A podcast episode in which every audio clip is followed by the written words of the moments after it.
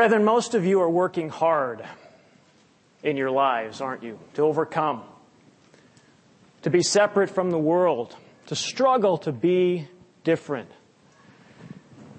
I know many of our teens are doing the same thing, and I've been impressed by the efforts that many of you have put forth to try and be different from a world that is so filled with pressure. Even our kids, our children, our young people are working hard to do this, to try and do what's right, even in the face of peer pressure, in the face of friends at school that make things more difficult. Brethren, I know most of us deeply desire to be separate from this Satan inspired world around us. And we're struggling against that, aren't we? This world and the trials we all face are difficult. And every one of us, every one of you, who are working hard to be separate, God is pleased with. Brethren, God is pleased with us. It's hard to be here. God knew that. That's why He sent His Son for us, because He knew that we couldn't do it by ourselves. Brethren, my purpose today is to review with you a goal that I think most of us have, and that all of us should have that of overcoming and becoming more like God. I want to encourage you to continue in that vein, to continue in your path of overcoming. And today I would like to give you some areas of your life to examine more deeply and to help you overcome just a little bit more. I want to encourage you, brethren, not to relax, not to hit spiritual cruise control, not to fall into the trap of thinking, I'm doing well enough. Now, if I can just maintain this, I'm going to get to coast into the kingdom of God. We all do struggle. And most of us are really aiming to overcome, to be pure, as we just heard in the song. Make us pure, as she sang. Brethren, we were admonished in the sermonette by Mr. Fraser to count the days, to be aware. We are 51 evenings away from the Passover tonight. Seven weeks from tomorrow. It's coming soon. But that doesn't mean that just the baptized members in the room need to be thinking about that. No, all of us do. We all need to use the Passover as a marker, as a goal to keep moving forward with. Brethren, God called us to be His ambassadors, didn't He? ambassadors of his kingdom to this world, representatives of his way of life. And in fact, we're not the only ones that are called that. Moses never used the term to refer to the Israelites. But the Israelites were to be a model nation, were they not? Several thousand years ago, they were to stand out to the world, representing God and his way of life to the world around them. How do we measure up, brethren, and how should we live our lives as ambassadors for Jesus Christ? How are you doing with that goal? And again, I recognize that most of us are struggling with that goal. We're trying to achieve that goal. But how are you doing with that? As you strive to live a life that's more godly, more pure in God's sight, what can you do so that you'll do this even in, in a more successful way? I want to help you become more successful in doing this, brethren. This sermon's for our children. This sermon is for our teens. This sermon is for our young adults. This sermon is for all of us as we all struggle to grow and to overcome. I want to challenge you with a few questions as we begin here, brethren. If someone could look in on you and look in on how you live outside of Sabbath services, would they say that you live a life of godly purity as a true ambassador for God's kingdom? And again, I don't want to point a finger here. I want to just encourage you to examine yourself on this. I've got to do the same thing. Why is purity in a Christian so important to God? What can and should we do in order to make sure that we're living a life that is more and more pure in God's eyes. This topic is one that we've covered at our living youth camps over the years. And it's a topic that relates to Living University's motto recapturing true values.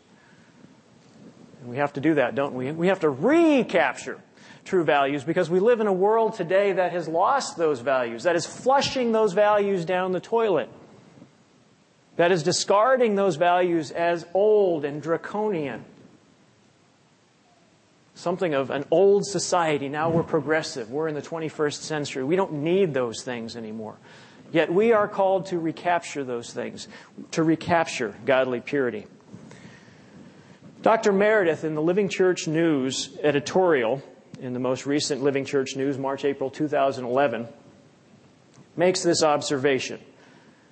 He says, Mr. Herbert Armstrong taught us that true Christianity is an entire way of life. And we do refer to Mr. Armstrong from time to time, not because we worship him, and that's not why Dr. Meredith did that. But because he set a tone for us. He was our teacher, many of us, for many years. And he was spot on with the scripture when he taught this. Mr. Armstrong taught us that true Christianity is an entire way of life. It's not just a belief in the person of Jesus. It is also sincerely and consciously following Jesus' instruction, quote, Man shall not live by bread alone, but by every word of God. Unquote. And that's from Luke chapter 4 and verse 4. Christianity is an entire way of life, and it needs to permeate our lives, doesn't it? And many of us are trying to make that happen. And that's a good thing. Christ called us to become perfect, as our Father in heaven is perfect, didn't he? In Matthew 5 48. Paul said we are to be and become ambassadors for Jesus Christ. Again, representatives of his kingdom and his way of life. 2 Corinthians 5:20 mentions that. We want to be more pure, but what is purity? What does it mean to you? If somebody walked up off the street, next Sunday we're going to have, God willing, as we're planning, a special presentation here in Charlotte. And we should have roughly a couple of hundred visitors for this special presentation. What if them walked up to you and said, You know, I've been wrestling with this concept of purity. What does that mean? You go to this church. I see your name tag. What does it mean to you? How would you answer them? Merriam Webster's Dictionary Online defines purity several ways. Number one, it's unmixed with any other matter, such as with pure gold unmixed with any other matter. It also defines purity as free from dust, dirt, or taint, such as with pure spring water. If you're going to drink water, what kind of water do you want to drink? Do you want it to be pure? Or do you want to be able to see what's in your water? No, we want it to be pure, don't we? Another definition is, of purity is it is spotless or stainless, without spot or without stain. Now, does that sound like a scripture maybe you've read before?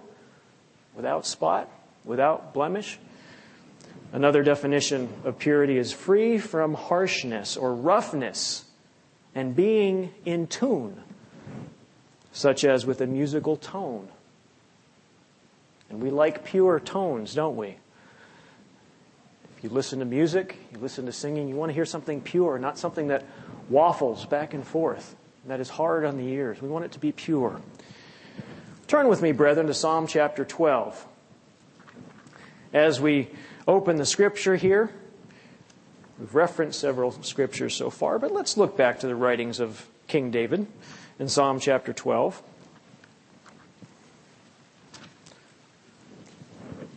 I'm going to look at a few scriptures on purity. My point today is not to make a case that we should be pure. Uh, we're going to hit a few scriptures that reinforce that. You can continue that Bible study on your own, but my purpose ultimately is to talk about some areas and get into some detail of how we can become more pure. Psalm chapter 12 and verse 6. The words of the Lord are pure words Unadulterated words, words without spot, words without stain, words unmixed. God means what he says, and he says what he means, and he's clear. His words are pure words, like silver tried in a furnace of earth, purified seven times. And when we see the scripture, we see God gives the analogy of our growth and our overcoming as a purification process, doesn't he? He likens it to the purifying of gold, or right here, the, the purifying of silver. And how do you purify these metals? You don't extract the metal from the impure things. You actually extract the impure things from the metal. You take these metals and you heat them very hot. And you, in the case of silver, burn off the dross, burn off the impurities. And sometimes we feel like we're in a pressure cooker, don't we? We're in a fire with some of the trials that we have. But God is doing that for a reason. The words of the Lord are pure, like silver tried in a furnace. Let's look to Matthew chapter 8. Excuse me, Matthew chapter 5. Matthew 5. Christ's own words in the Sermon on the Mount. Matthew chapter 5 and verse 8, he says, Blessed are the pure in heart, for they shall see God. Blessed are the pure in heart. What does it mean to be pure in heart? I ask you the question, and if you're taking notes, I suggest, I recommend you write this down. Am I pure in heart? And go meditate on that. Take some time and reflect on that. How do we become more pure in our hearts and in our minds? Christ said, Blessed are they who are pure in heart. Why? For they're going to see God one day. What's the implication here? If we're not pure in heart, we won't see our Father in heaven. I'm not going to turn to Exodus 12 and review the Passover with you. But hopefully, in the next several weeks, as we approach the Passover, you'll take the time to do this. Remember what happened about five days before the Passover, what the command was for the Israelites. They were to take a, a goat or a lamb of one year of age and separate it in preparation for the Passover. And what was the distinction? How were they to distinguish this, this goat or this lamb? It was to be pure, was it not? Without spot, without blemish. You look it over, you look at it in detail. It shouldn't have cuts, it shouldn't have scrapes, it shouldn't have broken bones, it shouldn't have problems with its coat, it shouldn't be sick, it should be pure. And why did it need to be without spot and blemish? What did it point to down the line? The Lamb of God, didn't it? Jesus Christ, this, this goat represented the Son of God that would come, and it was to be without spot and without blemish. Let's turn to Ephesians chapter 5. We were there just a few minutes ago in the sermonette. We read the first couple of verses of Paul's letter. Ephesians chapter 5. Remember, too, as we read this, that Paul was writing this message from prison. He was in chains when he wrote this.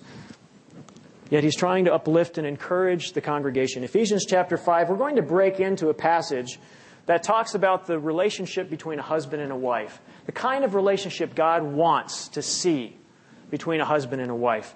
But we're going to break in and we'll start reading in verse 25. It says, Husbands, love your wives just as Christ also loved the church and gave himself for her. And then Christ begins to go into what the relationship is between he and the church and the relationship he desires to have between he and the church. Verse 26 that he might sanctify and cleanse her with the washing of water by the word. Why is he going to cleanse her? To make her clean, to make her holy, to make her pure. Verse 27 that he might present her to himself a glorious church. That's what's going to happen when he returns, isn't it? The church, the bride of Christ, will marry him. He will present us to himself. That he might present her to himself a glorious church. Notice this not having spot or wrinkle or any such thing, that she should be holy and without blemish. That's what he wants. He wants us pure. He wants us holy. Are there any men out there who'd like to get married someday? Don't raise your hand. Do you want your bride to be pure or impure? Ladies, anyone like to get married someday? Do you want your groom? Do you want him to be pure or impure? Christ doesn't want to marry a bride that's impure. He wants a bride that is pure in every way and who's made herself ready. And that's what he's called us to do. You know, we can go on with this conversation about purity. We do know that the Father who created all things for and by and through Christ, the King of the universe, the Almighty Father, will come here one day and he'll set up his throne on the earth as he brings the new Jerusalem down. What's going to happen to the earth before he comes here? And why can't he come right now? 2 Peter 3, I won't take time to turn there, talks about what will happen. The earth has to be pure before he comes. In fact, we're told that the earth is going to be purified by fire before the Father comes to this earth to make his throne. Because the Father will not put before himself something or someone who is not pure. As we read in Revelation 21 about this New Jerusalem, nobody impure can enter the New Jerusalem. So you get an idea, as we have reviewed for a few minutes here, that God thinks purity is important. Purity is a concept that in today's society is antiquated, though, isn't it? Years ago, women used to talk about purity. But how are you going to be looked at in society today if you talk about purity? Who are you? what kind of word is that? This is not the 1800s anymore. Yet God has called us to become pure and work at becoming even more pure than we are now. What I'd like to do for the remainder of the sermon, brethren, is to review some areas of godly purity and challenge you, challenge me as well but to challenge you to think about godly purity and where you are and where your life matches up with God's standards of purity. Before we do that, though, let me ask you some questions. Whose world do we live in now? Who is the author of society? The trends of society? The fads of society? The fashions of society? Who's behind all of that? Who's the author? You know, don't you? It's Satan. He is the God of what? This world, this age. He is the author of the society we live in. He is a liar, we're told, and the father of lies. He is the prince of the power of the air. And he tells those lies through the airwaves just as easily as we can pick up all kinds of information on cell phones through the air, our brains can pick up on Satan's wavelength. Satan is the great deceiver of the whole world, and he is behind the world we live in, the world we struggle against, isn't he? We've got to keep that in mind as we get, begin to talk about purity in detail. Because he's the author of impurity. He has orchestrated a world that is impure. It's unclean. Yes, it's, it's a mixture of good and evil. But there's lots of impurity, and we have to find it and root it out. Mr. Gerald Weston, an evangelist in God's church and the regional director in the Caribbean work, uses an analogy when he talks about the society around us. And what I'd like you to do is, if you can see me, pay attention to what I'm going to do with my hands. If you're just listening, try and imagine this in your mind. I'm going to create a, a line graph. where you have God at the top and you have Satan at the bottom. God's way is at the top, Satan's way is at the bottom. And as this line graph continues, it continues in time. Let's go back 50 years roughly. Think about where society in the world was 50 years ago in terms of being pure and right and godly. Was it more godly 50 years ago than it is today? I think most of us would say yes. Even Satan's world was in much better shape spiritually and related to God's way of life than it is today. And what's been going on? Over time, the world has been going downhill, hasn't it? In terms of purity, in terms of right and wrong. Headed from a closer step to God to a step that's further away from God and closer to Satan. Some would say that the line has gone like this and now it's dropping off because it seems like the morals are just disappearing. How has your life gone? If we could graph your life, put a line graph for your life in your level of righteousness, in your level of purity over the last, depends on how old you are, five years, 10 years, 20 years, 30 years, 50 years, 60 years, 70 years? I'll stop. What would the line look like?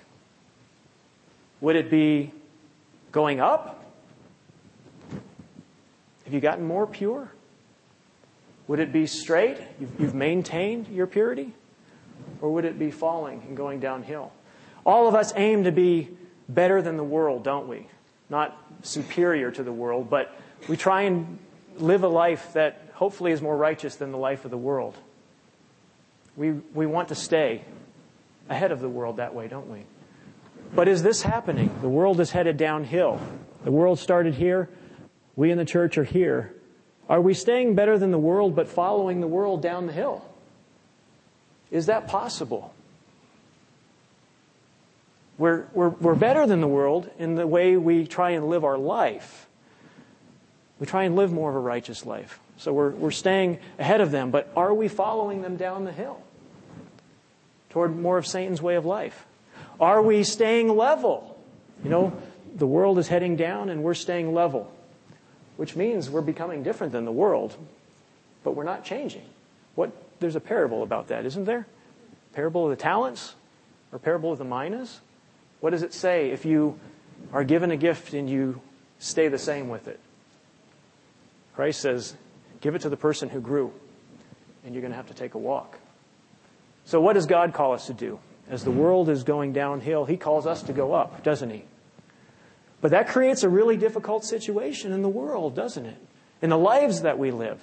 Because as we go up and the world goes down, we become very different than the world around us. And that's hard because we stand out more and more. And it takes guts to do that. It takes faith to do that. God's got to help give us that strength. But we know there's going to be a reward if we do that. We don't want to be just a few steps ahead of the world, but follow them down the hill, do we? So, what I want to do for the rest of the sermon is encourage you on a number of points here. To examine yourself in more detail, Paul says to do that. God says through Paul to do that. Look at yourself. See how you can change. And again, knowing that most of us are trying hard. You're not doing badly. But we need to keep trying to struggle away from the world because it's trying to pull us down. If you look at something that's pure, pure water, if you take absolutely pure distilled water, it's just H2O and you put it in an environment open to the air, it's going to suck impurities out of the air over time. If you take anything that's completely pure, it'll, it will draw toward it impurities.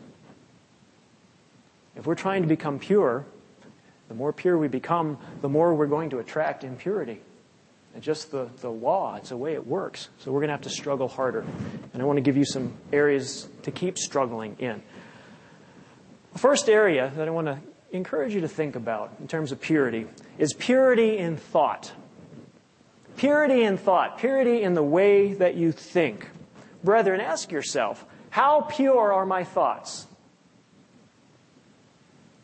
What do I allow myself to think about and to ponder over? What have you thought about so far today? If you look back, evaluating yourself, now I have not read your mind and I can't do that. So I can't condemn, and I won't. But if you look back over your thoughts since you woke up this morning, what have you thought about? Have they been godly thoughts? Have they been thoughts that are appropriate for the Sabbath? Have they been uplifting thoughts? Or have other thoughts crept in? Satan will shoot fiery darts and he'll try to get in. Have we allowed him in? Or have we pushed him away? Turn with me to 2 Peter chapter 3, please. 2 Peter chapter 3, and we'll start reading here in verse 1. Peter was inspired to write, Beloved, I, I now write to you this second epistle, in both which I stir up your pure minds by way of reminder. Peter was writing these letters to the church to encourage them. And he says to stir up their minds by way of reminder. To stir up their pure minds. He knew that purity was there. But he also knew that we grow weary doing good. And that if we're not constantly working, the purity can become contaminated. And so he admonishes, he admonished the church then, and he admonishes us, stirring to stir up our minds, our pure minds. Philippians chapter 4. Philippians 4 gives us some guidelines on how to use our minds. And brethren, I encourage you again, ask yourself the question, how pure were my thoughts before I came to church? How pure are your thoughts right now? How pure are your thoughts during the week? If the person sitting next to you could look in on your thoughts during the week, would you be embarrassed? You know, there is somebody who does actually, there's somebody who does look in on our thoughts. God and Christ can look in at any time, can't they? They can know what we're thinking. So our thoughts aren't private completely. Philippians chapter 4. Let's start reading in verse 4. It says, Rejoice in the Lord always. Again, I say, rejoice. That's something that's difficult to do always, isn't it? Because our thoughts can overwhelm us sometimes and make it difficult to rejoice. You know, I've got this trial and this problem and this person does this. But what does God say? He doesn't say, rejoice if you're motivated to rejoice. He doesn't say rejoice if you have time to rejoice. He says rejoice always.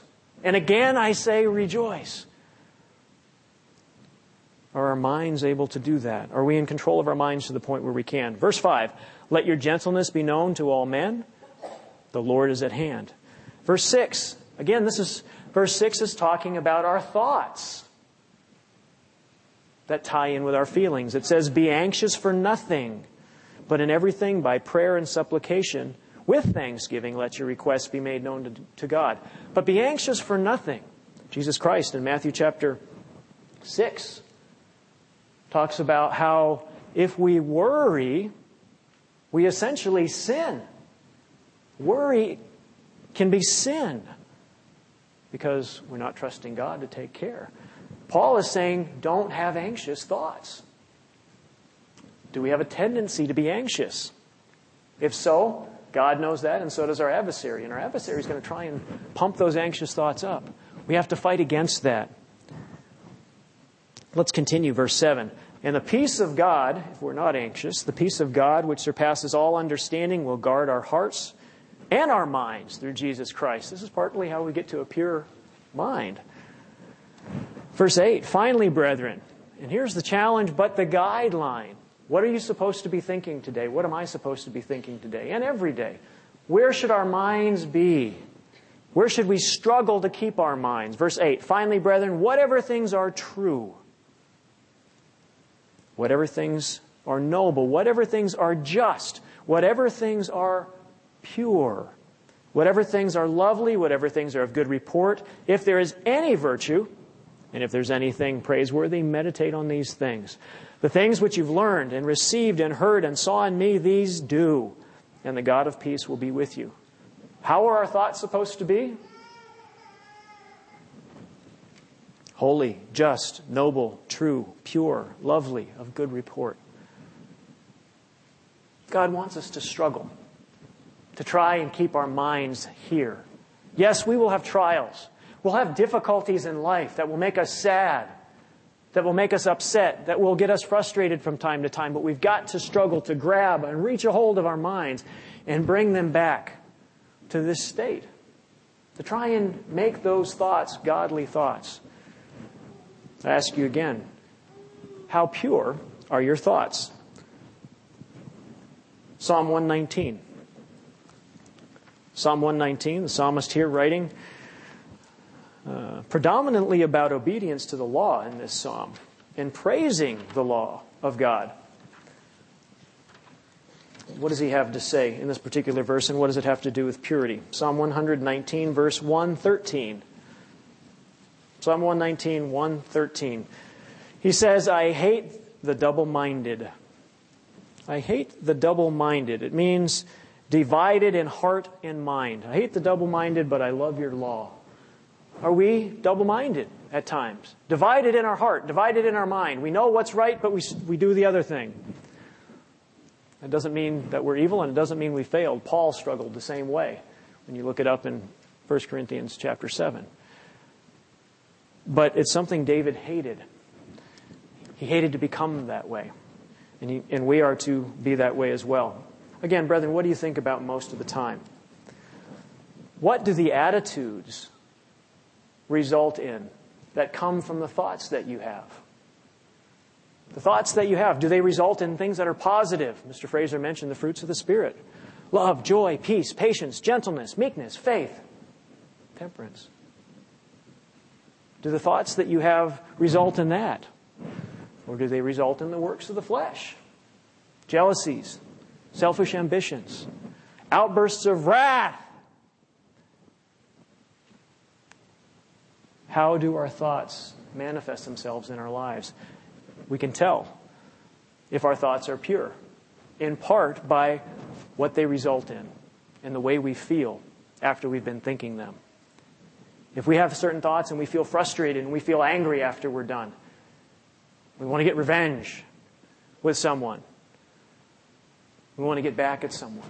If we have those kind of feelings after we're done, the thoughts haven't been pure. They're not of God. They're inspired probably by Satan. So these are things we have to learn. And I encourage you, keep struggling in these areas. Keep looking into your life. Challenge yourself in relation to your thoughts. Let's talk about another area of purity. An area that's very closely related to our thoughts. Any guesses on what it, what it might be? How about purity in speech? Purity in speech. Ask yourself, how clean and pure is my speech and what I have to say? How clean and pure is the language, brethren, that we allow ourselves to listen to? I was an athlete in high school and spent a lot of time in locker rooms. And many of the athletes and the coaches that I spent time around did not have pure language. They had quite the opposite. Maybe not as bad as some sailors, but they were aiming high. What I found as I was around these people, I didn't use the language they used, but when I would get frustrated, guess what would pop into my mind? The language that they used. And it taught me a few things. I've got to distance myself from this I wasn't just spending time in the locker room. You sort of have to do that after you're done working out or practicing or at a meet. You have to get clean. But I tried to keep my distance from the locker room because of the language that was there, because it spilled over. And it got stuck in my head. How pure is the language we allow ourselves to listen to? How do we begin to think when we hear many people talking about unrighteous things? We sort of pick up the same ideas, don't we? We have to be careful what kind of television programs we listen to, what kind of radio programs we listen to. You know, many or a number in the church listen to very conservative talk shows. Why do we do that? Because that conservative perspective is much more like our perspective in many ways, isn't it? These people don't believe in abortion, they believe it's wrong. These people don't believe in homosexuality, they believe it's wrong, so let's listen to them. But what happens sometimes in these talk shows and talk radio? How do they refer to the leaders of the countries that they're in? Oftentimes they put them down. They talk very negatively about the leaders. They talk about the idiocy of the presidency or the prime ministry. And what happens if we listen to that a lot? It can get stuck in our heads, can it? And then we begin to repeat it. What does Jude say about reviling accusations, even against sinners? You can look it up. Not even the angels will bring a reviling accusation against Satan the devil, is what Jude was inspired to write. We've got to be careful with what we listen to. Yes, we have sinners that lead our nations. But as Mr. Meredith has referred and reminded us frequently, we are the church of the forgiven. We're sinners as well. So we can't bring those reviling accusations. That's for God to do. But if we expose ourselves to these concepts, the more we do, the more they become our thoughts, and the more they become what we speak. Do we listen to modern comedy much on television or radio or in movies? Many people don't. But what is modern comedy filled with? Filth, isn't it? Innuendo, double entendre, and oftentimes not even the innuendo, it's just straight to the cut with things that aren't correct. How clear is our humor as we speak and we tell jokes? I could not do what Mr. League does. He gets up here and he's pretty safe most of the time with what he says. If I got up here and started rattling jokes, sooner or later I'm going to tell one that's not going to work. And it's not appropriate. This is why we encourage our song leaders and others be very, very careful with your humor. Because it's so easy to get into humor that either puts somebody or a group down. And what happens when we put somebody down? We're lifting ourselves up. That's not godly. Or it's just crass or inappropriate. So we've got to be careful with humor. Romans chapter 6. Paul makes an observation here with speech. In Romans 6, verse 18.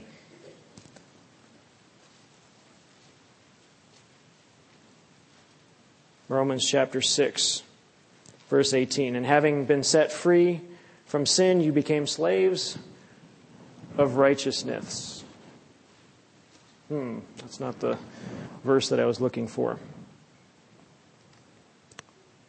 Anyway, let's go to Titus chapter 2. Chapter 2. As we ask the question, is my speech pure? Is my speech pure? One way to examine that question is to step out of ourselves and say, okay, if other people were listening to me and could listen in, how would they evaluate my speech?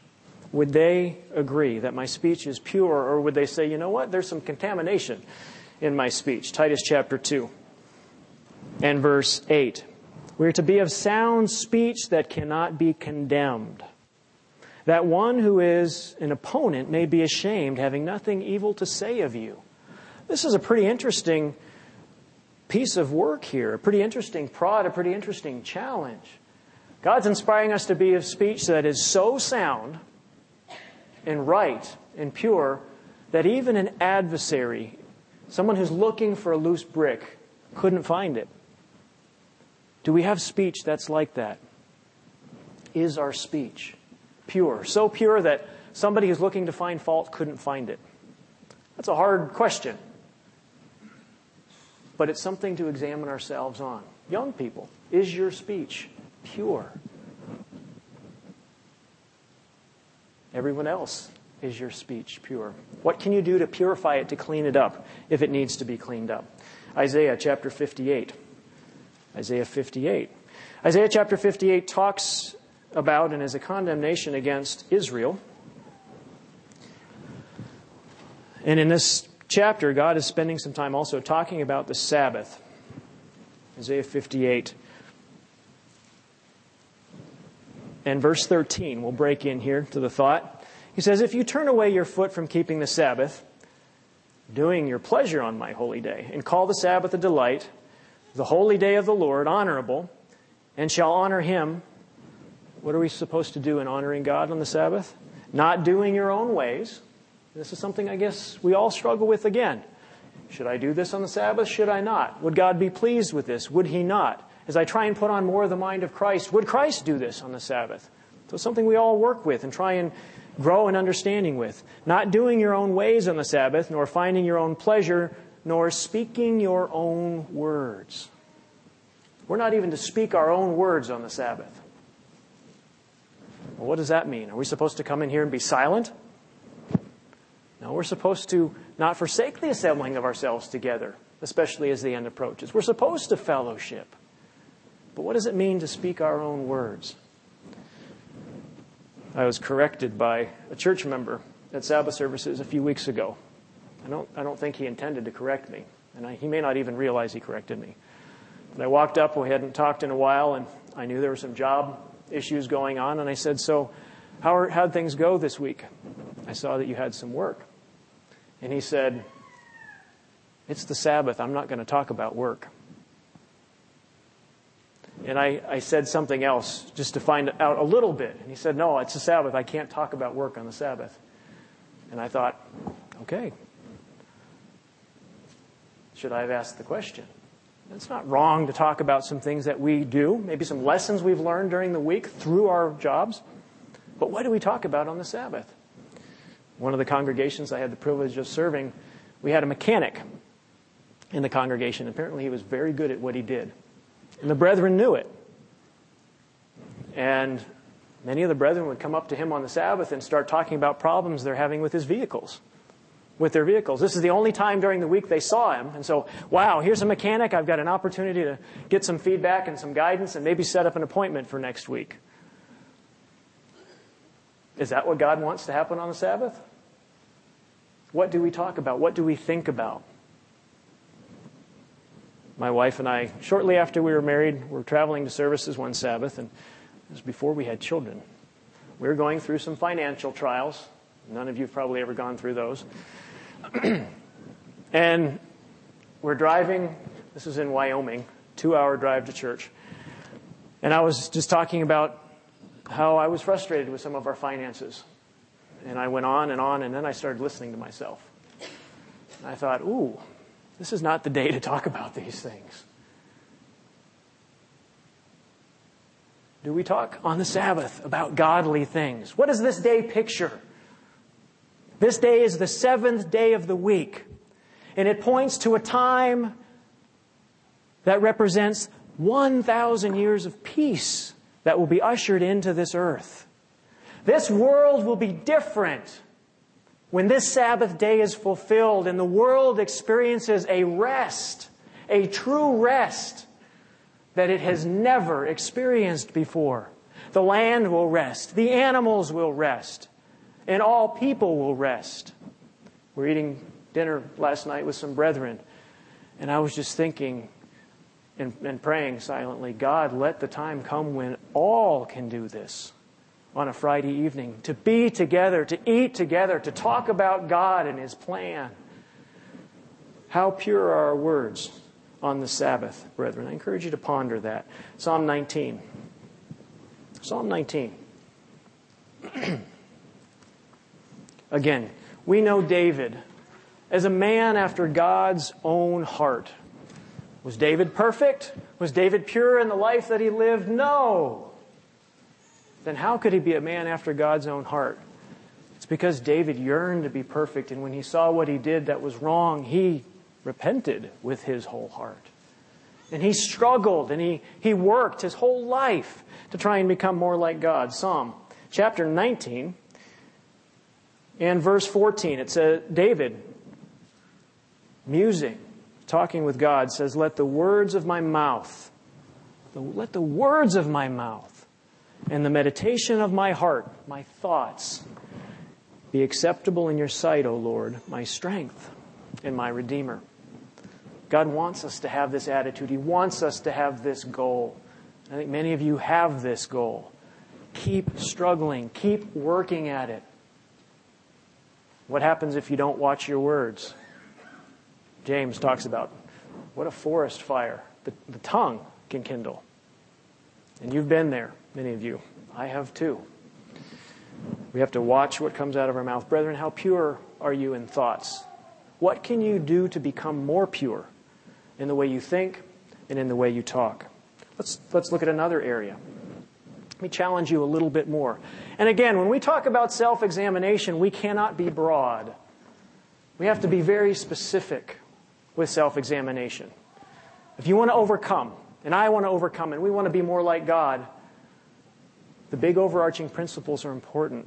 But if we really want to change, we've got to dig down deep. And so I want to challenge you with that. Again, not pointing the finger at you.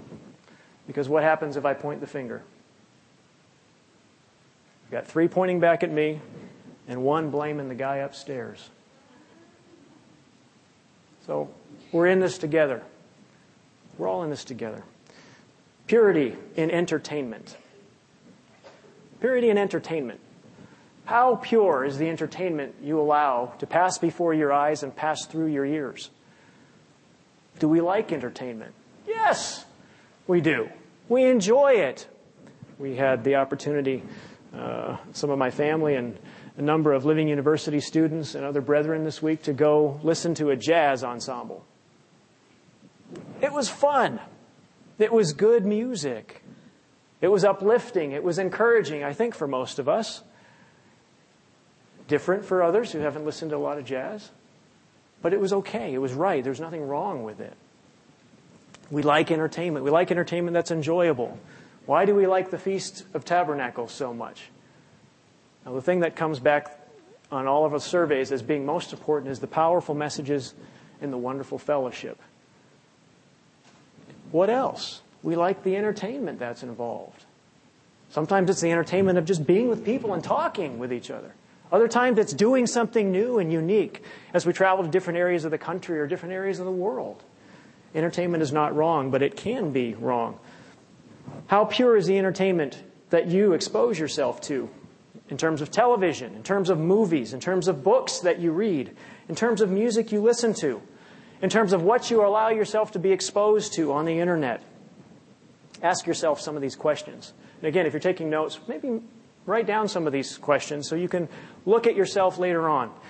Is the entertainment that I watch, listen to, or read really pure in a godly way? What type of example do I set for others in the entertainment I allow myself to be exposed to and talk about? Others like my family, my children, my friends, my fellow brethren. It's really interesting to jump on Facebook and look at somebody's profile. Those of you who are not on Facebook, bear with me for a moment. but to look at somebody's profile and to see what their favorite movie is, and what their favorite genre of music is, and what their favorite readings are, books, tells you a lot about them. It also tells you the level of purity that they're aiming for. If you know anything about what they're watching and listening to. Sometimes it's shocking you see these people at church and you think, wow, this is a really wholesome person. I'm really, I want to be like that person. And then you get on their Facebook profile and you think, whoa, it's Dr. Jekyll and Mr. Hyde. this person is very different to the world in electronic form than they are at church. Some of you know what I'm talking about. How do we portray ourselves in the entertainment that we're exposed to? and that we expose ourselves to. Ask yourself the question Do I watch rated R movies? Multiple times from the pulpit, we've been admonished don't watch these things. Even PG 13 movies. And some PG movies you've got to be careful with. It's amazing what they'll allow into some PG movies today as the bar drops. Why shouldn't we be watching these rated R movies? Why does it get the rating? Gratuitous sex? gross violence, and ungodly language. These are the three reasons they get those ratings. What about the content? Do I view or read, view or read sexually explicit content? Or content focusing on other ungodly things like witchcraft or demonism? You ever notice the TV shows today? how much demonic television there is today. People being possessed, taken over, following ghosts. What are some of the most popular readings among young people today? Works of fiction. What are they about? Demons. Vampires? Witches?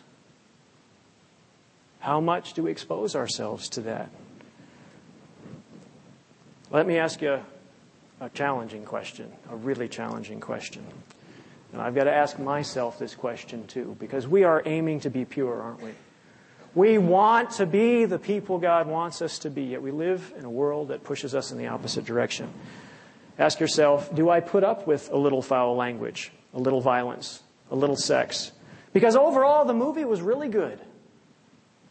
There are only two or three bad sections of the movie, really bad words. Am I going overboard? Am I being a prude? Do we fall into Satan's trap of saying something like, that movie was really good? There are only a couple of really bad scenes. Let's turn to Isaiah chapter 1 and see the admonition we hear from our Lord. The one who wants to purify his church and come back to a pure bride. What does he say? Isaiah chapter 1. As we try and get into the head of God, as we try and put on the mind of Jesus Christ. Isaiah chapter 1, verse 15. When you spread out your hands, I will hide my eyes from you, he says. Even though you make many prayers, I will not hear. Your hands are full of blood. Wash yourselves. Make yourselves clean. Put away evil from your eyes and doings from before my eyes. Excuse me. Put away the evil of your doings from before my eyes. Cease to do evil. God says, don't do evil before me. Don't engage in evil. Don't let yourself be exposed to evil. What does God think about our entertainment? Here's a good rule of thumb. Years ago, a number of years ago, Dr. Meredith gave a sermon on what would Jesus really do. My dad taught my brother and I something when we were younger. He said, Would you do that if Jesus Christ were sitting on the sofa right beside you? Think about what you read. Think about what you view on the internet. Think about the movies you see or the videos you watch. If Jesus Christ was sitting on the sofa right next to you, would you do it? If a child was sitting on the seat right next to you, would you do it? If an old lady was sitting on the seat next to you, would you do it? We've got to analyze ourselves on these things. What does God have to say about just a little bit of evil? Ezekiel chapter 20. Ezekiel 20. And again, brethren, we're all aiming to overcome. We're approaching the Passover. And I know we want to become more pure. So we've got to ask the hard questions. Ezekiel chapter 20. Verse 7. And I said to them, Each of you, throw away the abominations which are before your eyes, and do not defile yourselves with idols of Egypt. I am the Lord your God. Do we have abominations before our eyes? Do I've got to ask myself, do I let that happen? And you know what? To be frank with you, yeah, I do let it happen sometimes. I'm not talking about really, really bad stuff, but things that my eyes probably shouldn't see or my ears shouldn't hear sometimes, I let myself see them and hear them. Is my Father in heaven pleased with me on that? He's pleased when I turn it off and I say, you know what, God, I'm sorry, I shouldn't have done that. I need to overcome here. But He's probably not too pleased with me while I'm doing it. He's probably saying, Scott, you know better than that. Why are you doing this? You're giving in to Satan. You're following his way. Question Is even a little bit of filth okay? Anybody ever heard of hemorrhagic fever? Hemorrhagic fever is a condition brought on by a virus. And we've seen more of it in this modern age, and we'll continue to do that. The virus gets in the system, it creates a, hem- a hemorrhagic fever state, and usually within 24 to 48 hours, the organs inside a person, your stomach, your lungs, your heart, liquefy. They turn to liquid. You bleed to death internally. The viruses that cause hemorrhagic fever are incredibly powerful. And a very, very tiny amount can cause great damage. If I went home this evening and I ran the bathtub for you, and I put just, just one teeny tiny drop of a virus that causes hemorrhagic fever in the bathtub, would you jump in and take a bath? Some might. Most of us would say, no, I'm not going to go near that thing. What about one little teeny tiny drop of evil before our eyes or in our ears? Does it mean we're going to miss out on the kingdom of God? No, probably not if we repent. But what does God think about it? David elsewhere says, I hate evil. That's one thing I want to learn to do like David. I want to learn to hate evil like that. I think most of you do as well. Let's talk about one more area. I'd like to challenge you, if I can, on one more point. Or should I quit? I went from preaching to meddling a while ago, didn't I? But you're my brothers and my sisters. God has called all of us to be in his kingdom, to overcome. He wants to see us there. He built us in his image. He doesn't want us to fall short. God knows that a little leaven, a little sin, leavens the whole lump. You let it in, and sometimes it's like opening the floodgates. I know you want to overcome. I know you're aiming to do that. You give me strength when I talk to you, and I see you struggling. So here's one more area that we all need to keep in mind purity in appearance. Purity in appearance, the way we look. How pure do we look? Let's go to Matthew chapter 7, verse 1. Matthew chapter 7, verse 1. This is a scripture that many will bring up if you talk about appearance. Don't judge me. You ever been told that? Have you ever said that? Matthew 7, verse 1, it says, Judge not that you be not judged. The word judge here means to condemn, to put down, to relegate to some future penalty. We shouldn't do that, should we? We shouldn't judge other people. They're not going to be in the kingdom because of what they wear. No, that's God's call. God has to look at the heart. God does look at the heart. Yet at the same time, looks and the way we look are important, aren't they? Let's skip down to verse 16 here. What are we told? You'll know them by their fruits. False prophets. By the way they act, by the way they talk. In some cases, even by the way they look. God looks at the heart, but we're human. We can't read the heart. And so we try and understand the heart by what we see. We look at things like fruits.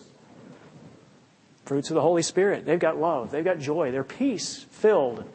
Boy, are they patient. Wow. Those things reflect the heart. But some other things can reflect the heart too, can't they?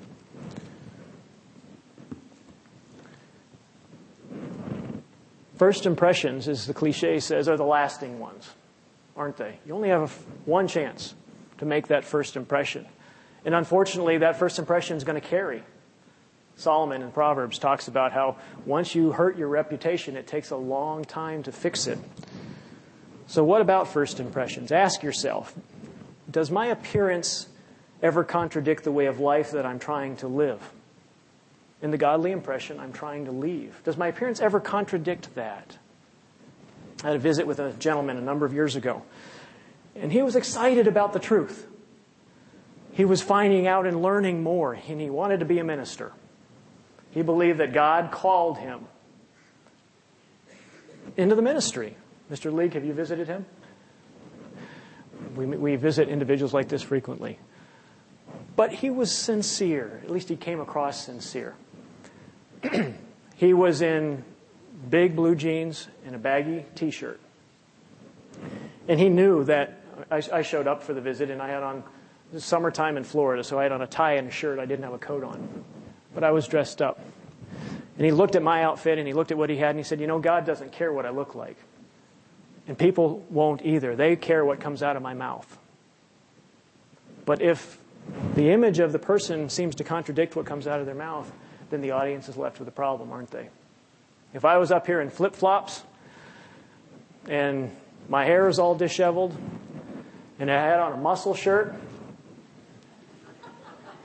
and I'm preaching to you about purity, how would that go over? Not so well. Would you be judging me? No, you'd be confused. so we've got to think about the image that we portray. Because actions do speak louder than words many times, don't they? You've, you've heard the cliche. Your actions speak so loud I can't hear what you're saying.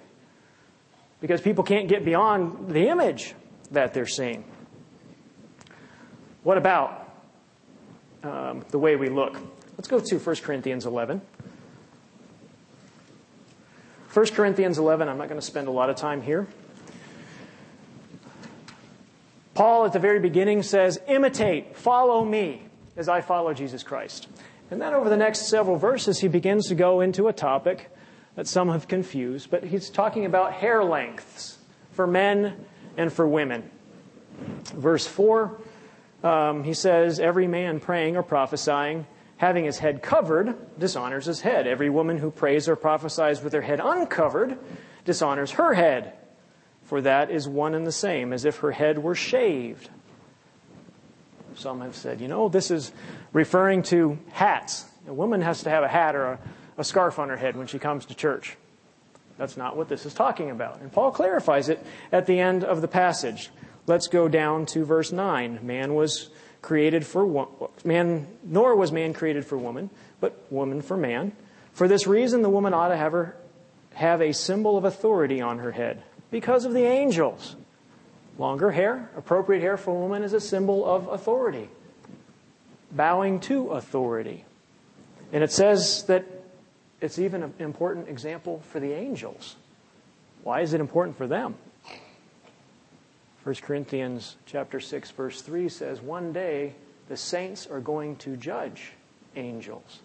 So here they are serving these people that they watched be created out of dirt in Eden. And they know what the potential is of these people. One day they're going to have to serve us. And so the example we set for them today is going to stick with them. You think, you know, we talk about how elephants have long memories. Wonder how long the memories are of angels. We don't want to put a stumbling block before them. Interesting piece here. But let's, let's finish up here. Verse 14 Does not even nature itself teach you that if a man has long hair, it is a dishonor to him? But if a woman has long hair, yes, this is not talking about hats in church. Talking about hair. If a woman has long hair, it is a glory to her, for hair is given to her as a covering. But if anyone seems to be contentious, we do have no such custom, nor do the churches of God. What does that mean? That means if somebody comes in and they're new and they don't know, and a guy walks in with a big long ponytail, we don't attack him and say, Oh, you just broke the law. You got to cut your hair or you can't come in. No, we give them time and space. But for those of us, all of us, who are aiming to overcome and become more pure, put on more of the mind of Christ, this applies. Men are to have shorter hair, ladies, longer hair. I'm not going to give you lengths today. I'll let Dr. Meredith do that. General rule of thumb. And this, this principle comes from Exodus 22, actually, where God is talking about clothing for men and women. And in Exodus 22, God says men shouldn't wear women's clothing and women shouldn't wear men's clothing. General rule of thumb with hair you should be able to tell from the back of a person whether they're a man or a woman. Simple. You should be able to tell from the back whether they're a man or a woman. If you can't, you might want to look at this scripture and say, okay, where's my purity? Am I where God would want me to be? Let's look at another aspect of dress. What about uh, aspect? Clothing, dress. Is dressing in style a bad thing? This is a mixture of good and evil in this world. Style doesn't have to be bad. But who is the originator of many of the styles? I would say of all the styles. It's his world. Yes, Satan the devil. Dressing to be in style can be a big mistake. Where do, and, and we're going to talk about women's clothing to start with, because frankly, Satan picks on women and girls much more heavily in this area than he does men. Doesn't he? Ladies, how hard is it to find appropriate, modest clothing today? It's a challenge. You know, it's getting hard to do it for little girls. There's this concept of jigoy, girls getting older, younger. And you, you go to the stores and the clothes for little girls look like women's clothes. They're scant and they're sexy. And I don't want my eight year old looking like that. Do you want yours or your granddaughter? No. Satan is hammering women hard on this. Who comes up with, do you know, who inspires most of the women's fashions today? Who inspires these women's fashions? And you might say, well, you know, I'm not wearing the, the high fashion stuff. I'm buying my clothes at a department store or somewhere else. Well, all the new trends in the department stores are modeled after the high fashion. Who comes up with the, these fashion? Unconverted, homosexual, European men. Check it out. That's who creates the fashions that come out every year. Unconverted, homosexual European men. Under whose inspiration? You know the answer to that. So we've got to be careful. Not every fashion out there is awful. But Satan really picks on ladies in this way.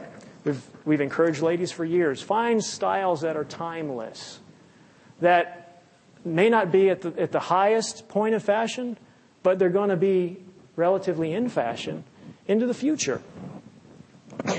God, again, stated in Deuteronomy 22 in verse 5 that men shouldn't dress like women and women shouldn't dress like men. So we need to be aware of some of those basic things. 1 Timothy chapter 2. 1 Timothy chapter 2. Paul is talking about modesty here as he passes on wise advice to Timothy. 1 Timothy 2 in verse 9. Verse 8, he says, I desire therefore that men pray everywhere, lifting up holy hands, without wrath and doubting. In like manner also that women adorn themselves in modest apparel, or discreet apparel, with propriety and moderation, not with braided hair or gold or pearls or costly clothing but which is proper for men profess, for women professing godliness with good works. This isn't saying don't braid your hair. This is not saying don't wear gold or pearls. This is being done for show. Some of these ladies were braiding their hair with gold in it. Is it wrong to wear designer clothing? No, probably not, as long as it's modest. But if we're wearing the designer clothing so that people can see the labels on our designer clothing, that match our designer pocketbook and our designer shoes and our designer jewelry. That's the problem. And that's what Paul was addressing here. Be modest and don't show off. Why do we dress up to come to church? It shouldn't be to show off, it should be to honor God, our Father. I was at a funeral a number of years ago. And it was a funeral for an older person, one of the pallbearers at the funeral showed up in blue jeans with holes in them. His underwear was sticking out of his blue jeans. And he had on a t shirt that was too small. And he was a pallbearer at the funeral for a family member. I met him afterward. He was a nice guy. But he had no idea of the disrespect he was showing by what he wore. We are respecting God when we come before him. And we try to look appropriate before him. Revelation 18 chapter 4, we're told what? Most of you know this by heart. Revelation 18:4. Come out of her, my people. Don't be partakers in her sin. Let me read a line from an article by Mr. Rod McNair in the Living Church News, September, October 2009. He says, To fathers, to husbands, as the head of a home, it's your responsibility. Fathers may be more comfortable dealing with their sons' problems, but they also have a responsibility to daughters. As author Meg Meeker explains, let your daughter know that modesty is just another form of respect and that she shouldn't follow fashion trends and flaunt her sexuality because others do. When you teach her that modesty is an important way to protect her honor and her integrity, she'll understand that too, because kids have an innate sense of modesty. You have to be your daughter's protector, fathers, grandfathers, and fight the culture that lies to her about sex and denies her rights for modesty. He's quoting that from a book entitled Strong Fathers, Strong Daughters 10 Secrets Every Father Should Know. We've got to do that today. What's the big deal with the low cut blouses and the high skirts? What's the big deal? We're all humans. We all have legs and chests. What's the big deal? Well, back to Eden, God covered those things on Eve, no doubt. Why is it a big deal? Do you know how men and women are wired? What gets a woman excited? Conversation, in many ways. Meaningful conversation draws a woman to her husband. What gets a man excited? It's not rocket science, is it? Flesh. In a matter of seconds. I kid you not. So, why do we need to make sure that we cover appropriately? We are coming before God, especially on the Sabbath or at the feast. We're coming before God.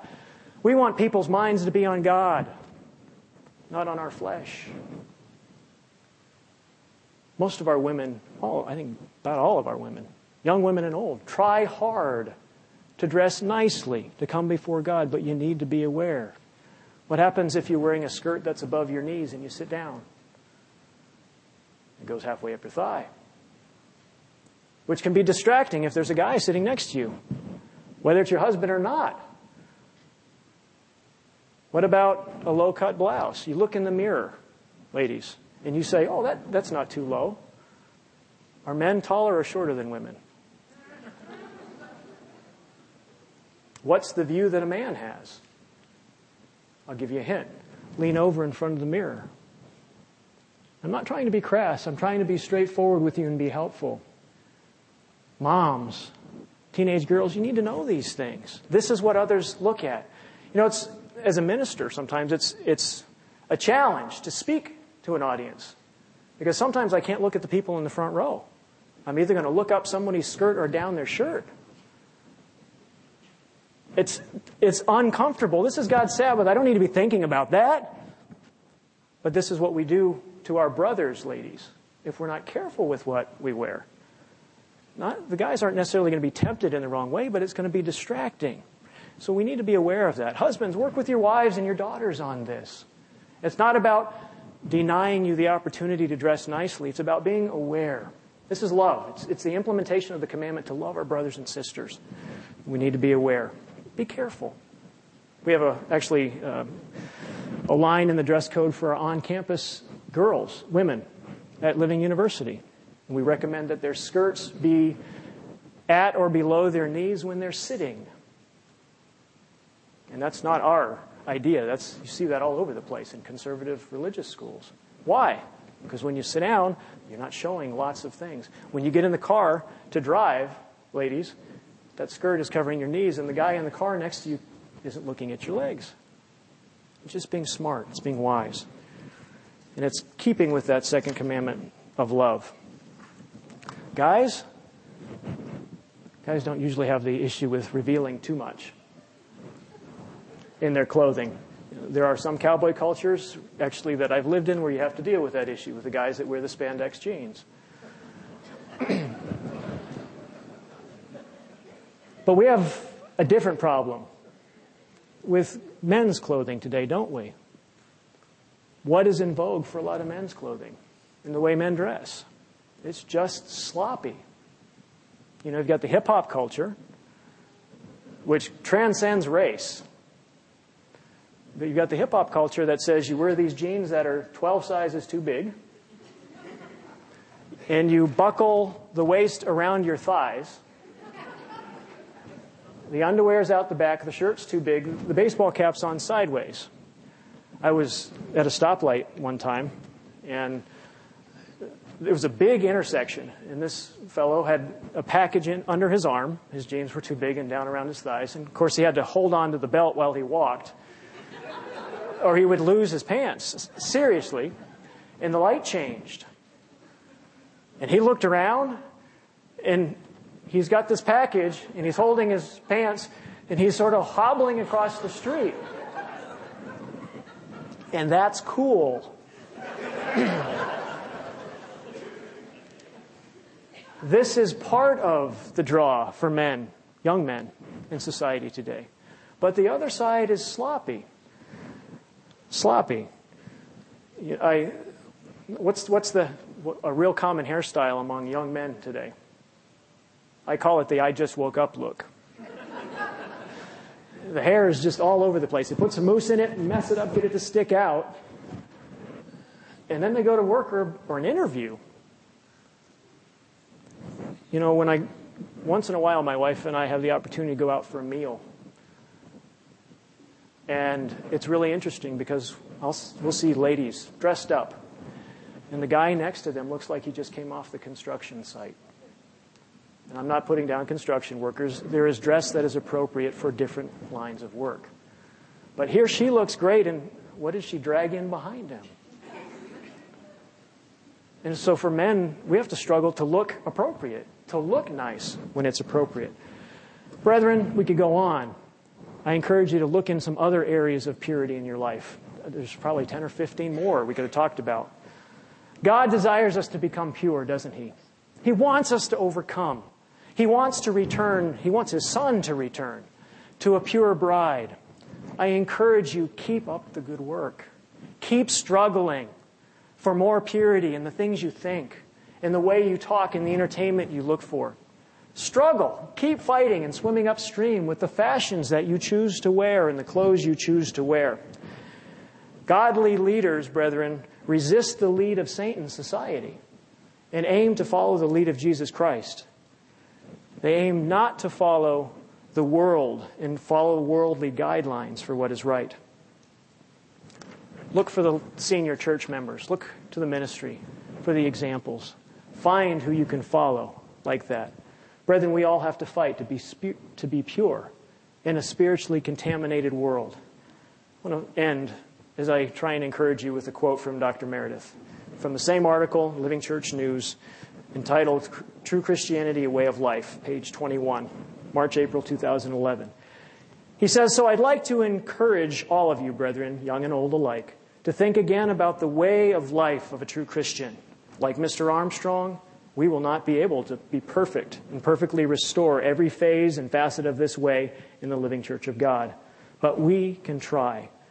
We can make substantial progress if we zealously seek to honor God in all of these ways, and if we start now, today. When our Lord and Savior Jesus Christ returns to this earth, we will joyfully experience the time of restoration of all things which God has spoken of by the mouth of all his holy prophets since the world began. Acts 3:21. The fullness of this way of life will permeate the entire world under Christ's rulership but as pioneers, as participants in the first resurrection, with the wonderful opportunity to teach this way, we need to learn and practice this way in our lives now. May God guide and inspire all of us to do that. Brethren, keep struggling. Keep moving forward. Keep aiming to become more pure. Your Father in heaven is proud of you.